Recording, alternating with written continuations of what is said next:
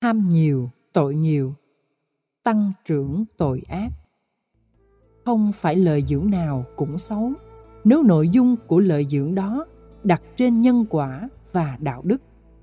Tuy nhiên, cũng có các hình thái lời dưỡng mà chúng ta không nắm bắt được nền tảng căn bản của nó thì ta sẽ quên mất sự khởi đầu và bị thôi thúc, đưa đẩy theo nghiệp rồi càng lún sâu vào nó.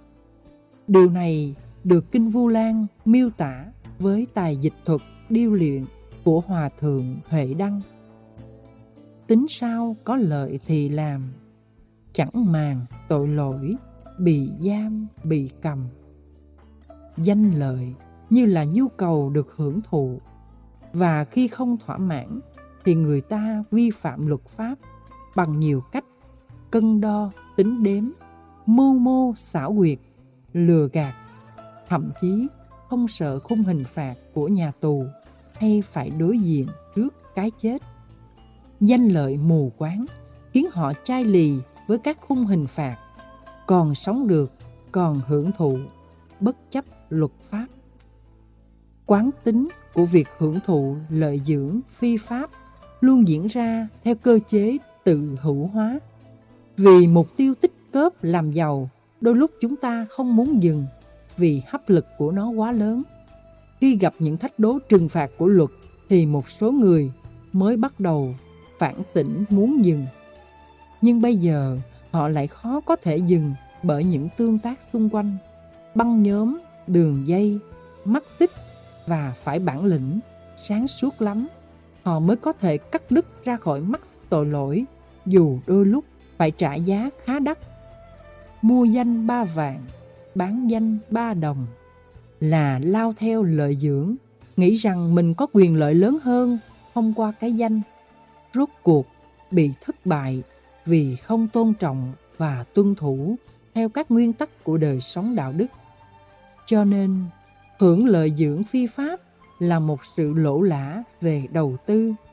Vi phạm các nguyên tắc của luật pháp để có lợi dưỡng là một sự liều lĩnh không được khích lệ.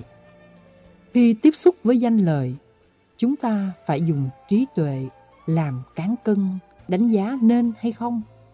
Tiếp xúc như thế nào, giải quyết ra sao và vận dụng nó như một phương tiện thiện xảo để lợi ích cho mình và người mà không có phản ứng phụ tiêu cực.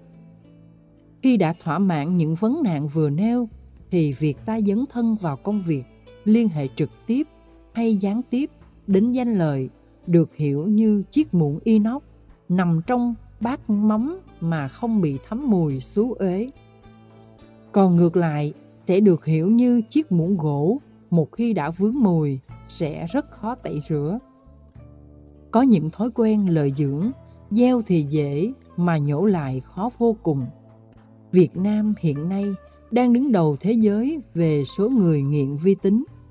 20 triệu người sử dụng vi tính trên 85 triệu dân.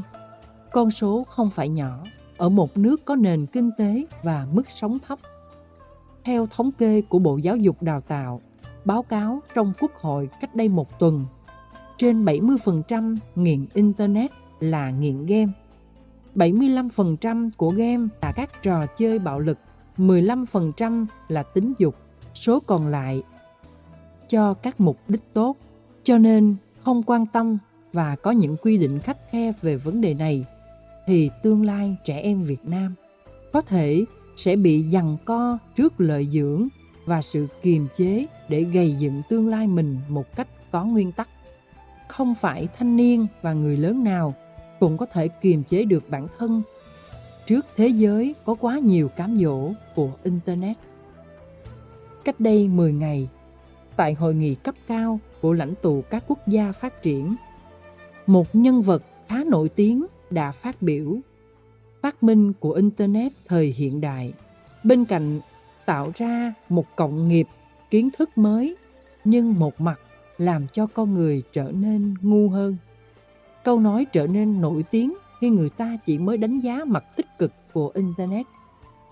Ngu hơn là vì nhiều người có cơ hội lấy cắp kiến thức của người khác rồi thay tên mình vào. Thay vì trước đây mình phải tự tìm tòi nghiên cứu và phát minh ra kiến thức mới. Đối với những kiến thức bình dân, chúng ta có thể tiếp cận nhanh chóng, nhưng ở mức độ chuyên sâu và nâng cao thì kiến thức của con người có thể bị thụt lùi và hưởng thụ những thứ này gắn với rất nhiều tội lỗi